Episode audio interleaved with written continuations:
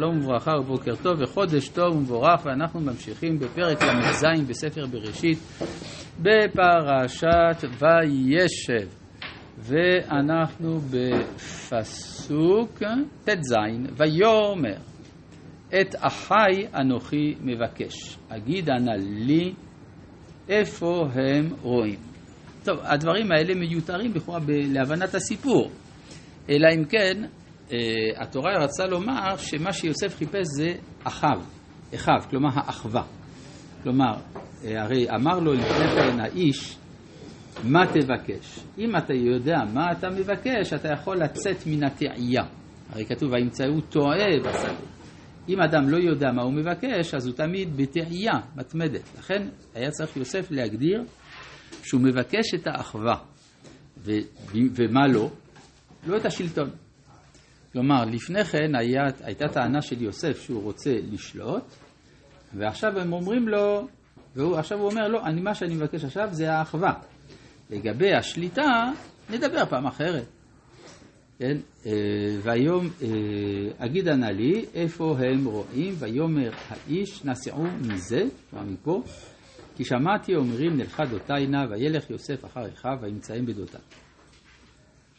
ויראו אותו, חז"ל אמרו מה זה דותיינה, נכלה דתות. בפשטות, אם יש רמז במילה דותן, זה מלשון לדון, כן? דת זה, זה חוק ב, בשפה הפרסית, אמנם זה לא דיבור, בזמן שהתורה ניתנה, השפה הזאת לא הייתה מדוברת באזור, אבל יכול להיות שיש בכל זאת רמז, שמלשון דין. שהם הולכים לדון אותו, ויראו אותו מרחוק ובטרם יקרב עליהם ויתנכלו אותו להמיתו. כלומר, התוכנית העקרונית שלהם זה שהוא חייב מיתה. ויאמר, זה כשהם רואים אותו מרחוק. מה זה מה ההבדל בין מרחוק לבין המציאות? במציאות הם לא הורגים אותו. זאת אומרת שיש הבדל בין התיאוריה לבין ההלכה. ההלכה למעשה יש לה דינים אחרים מאשר התיאוריה. אז מרחוק, בתיאוריה, ובטרם יקרב עליהם ויתנכלו אותו לעמיתו, ויאמרו איש של אחיו, הנה בעל החלומות, הלאה זה בא. אגב, מה זה הלאה זה? זה כמו הזה. רק שזה צורה שיש בה הבעה של זלזול. הלאה זה במקום הזה. זה כנראה הצורה הקדומה של ה' הידיעה, שנשמרה גם בשפה הערבית, שהה' הידיעה זה א' ל'. אז כאן יש פה ה' ל'. הלזה בא, ועתה לכו ונהרגהו ונשליכו באחד הבורות. כן, כלומר זה כמו חיוב סקילה. ואמרנו חיה רעה חלתו ונראה מה יהיו חלומותיו. אז מה זה ונראה מה יהיו חלומותיו? רש"י מביא שרוח הקודש אומרת להם, כלומר זה התורה. אומרת אתם אומרים שתהרגו אותו ותגמרו איתו, אבל בסוף נראה מה יהיו חלומותיו, שחלומותיו באמת עתידים להתגשם. מניטו היה מסביר ככה, ונראה מה יהיו חלומותיו, שבסוף הם החליטו הרי לא להרוג אותו. אז אם הם החליטו לא להרוג אותו, למה? הרי לכאורה הוא חייב מיתה. הוא חייב מיתה, אבל אם נהרוג אותו זה לא יפתור את הבעיה, כי תמיד יקום עוד יוסף שינסה את הניסיון של יוסף. כלומר, כל שיטה, כל הווה אמינא צריכה לבוא לידי ביטוי באיזושהי צורה, כדי שתתברר אמיתותה או טעותה. זה העיקרון שאין אדם עומד על דברי תורה, אלא אם כן נכשל בהם. זאת אומרת, אם לא הייתה מציאות שמבררת את הטעות, אז תמיד האפשרות שאולי זה נכון, זה נשאר. ולכן חייבים לתת לו את האפשרות לנסות את הניסיון שלו, ובסוף יתברר מי בהיסטוריה צדק. וישמע ראובן ויצילהו מידם ויום... למה אמרנו, זה אמרנו חיירה חלטו, כאילו זה, לכאורה זה שקר? כאילו? לא, זה לא שקר ואמרנו חיירה חלטו. אנחנו מן הסתם חושבים שחיירה תאכל אותו. הרי אחרי שאתה משליך מישהו לבור, מה קורה איתו? באים חיות רעות ואוכלים אותו. אז אנחנו נאמר חלק מן האמת. זה הכוונה. אגב, אנחנו נראה בהמשך שזה מה שהם חושבים שקרה באמת. שהם חושבים באמת שחיה רעה אכלה אותו, זה נראה מההמשך. וישמע ראובן ויצילהו מידם ויאמר לא נכהו נפש, אז זה ראינו כבר שלאה ראתה ברוח הקודש שהבכורה של ראובן היא בכורה מצילה ולא בכורה מכלה. ויאמר עליהם ראובן, התשפכו דם, השליכו אותו אל הבור הזה, אשר במדבר, ויד אל תשלחו בו, למען נציל אותו מידם, להשיבו אל אביו. כלומר, להשליך אותו באופן שלא ימות שם. והם חושבים להשליך אותו, והוא ימות שם ברעב.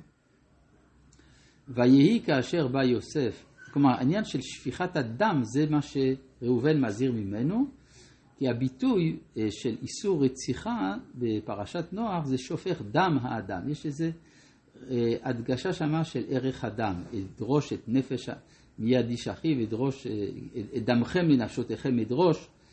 ולכן ראובן מבקש לא להסתבך בנושא של הדם. אבל חושבים שהוא חייב מיתה. כן, אבל כנראה שהוא מכניס בהם ספק. הוא מכניס בהם ספק, למרות שהם חושבים שהוא חייב מיתה, אז אפשר להרוג בלי דם. ויהי כאשר בא יוסף אל אחיו. ויפשיטו את יוסף את כותונתו, את כתונת הפסים אשר עליו. אז כשהוא מושלך אל הבור, הוא מושלך ללא הכותונת. יכול להיות שיורידו ממנו שתי כותונות, את כותונתו, את כתונת הפסים אשר עליו. כן, כי כשממיתים מישהו מפשיטים אותו. אז הפשיטו גם את כתונת הפסים, ויקחו וישליכו אותו הבורה, והבור ריק, אין בו מים, זאת אומרת שהוא לא ימות מחנק, וישבו לאכול לחם. מזה למדו הלכה מעניינת בהקשר הזה, שכאשר מחייבים אדם מיתה, צמים עד אחרי הגזר דין. וישבו לאכול לחם. עכשיו, איפה הם ישבו? מן הסתם במרחק מסוים מן הבור. כלומר, יש להניח שיוסף צועק, כפי שמתברר גם מההמשך, בהמשך הפרשיות. בוודאי שאי אפשר לאכול לחם בשקט כשיוסף נמצא לידם. אם כן, ההנחה הפשוטה זה שהם אוכלים במקום רחוק מן הבור, כמה מאות מטרים. ויישאו עיניהם ויראו. והנה אורחת ישמעאלים באה מגלעד. זאת אומרת, מה זה ונשאו עיניהם? רואים את השיירה של הישמעאלים במקום רחוק. רואים שהיא באה מגלעד, כלומר מצד מזרח. וגמליהם נושאים נכות וצרי ולות, הולכים להוריד מצרימה. ויאמר יהודה אל אחיו, מה בעצה כי נהרוג את אחינו וכיסינו את דמו. כלומר, אין לנו כאן רווח.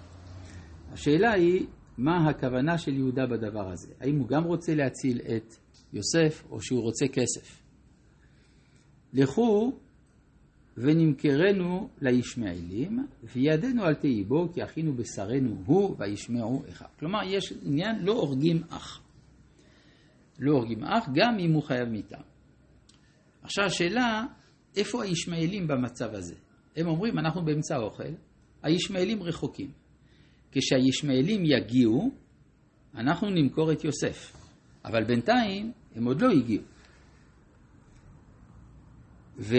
ויעברו אנשים מדיינים סוחרים.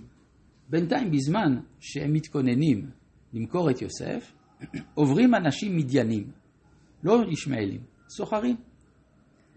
וימשכו ויעלו את יוסף מן הבור וימכרו את יוסף לישמעאלים בעשרים כסף ויביאו את יוסף מצרים. אז בעצם יוצא שהאחים לא יודעים מה קורה עם יוסף. בינתיים הוא נחטף על ידי המדיינים, והמדיינים מוכרים אותו לישמעאלים. בינתיים וישוב ראובן אל הבור. למה הוא שב אל הבור? כי הוא רוצה, ככה הוא נשלח כנראה על ידי האחים, כדי להכין את יוסף למכירה. הרי אם אנחנו מוכרים את יוסף, לא צריך לשיר, לשים אותו בבור. אז הוא הולך אל הבור, והנה אין יוסף בבור, ויקרא את בגדיו. למה אין יוסף בבור? כי בינתיים המדיינים הוציאו אותו ומכרו אותו לישמעאלים. וישוב אל אחיו, ויאמר, הילד איננו. ואני, אנה אני בא. זאת אומרת, הם לא יודעים מה קרה ליוסף. מה הם חושבים שקרה? שחיה רעה אכלתו. כלומר, הסיפור שהם ימכרו אחר כך, זה הסיפור שהם מאמינים בו בעצמם. לכן, ויקחו את כתונת יוסף וישחטו שעיר עזים ויטבלו את הכותונת בדם. אחר כך, זה כבר הרבה יותר מאוחר.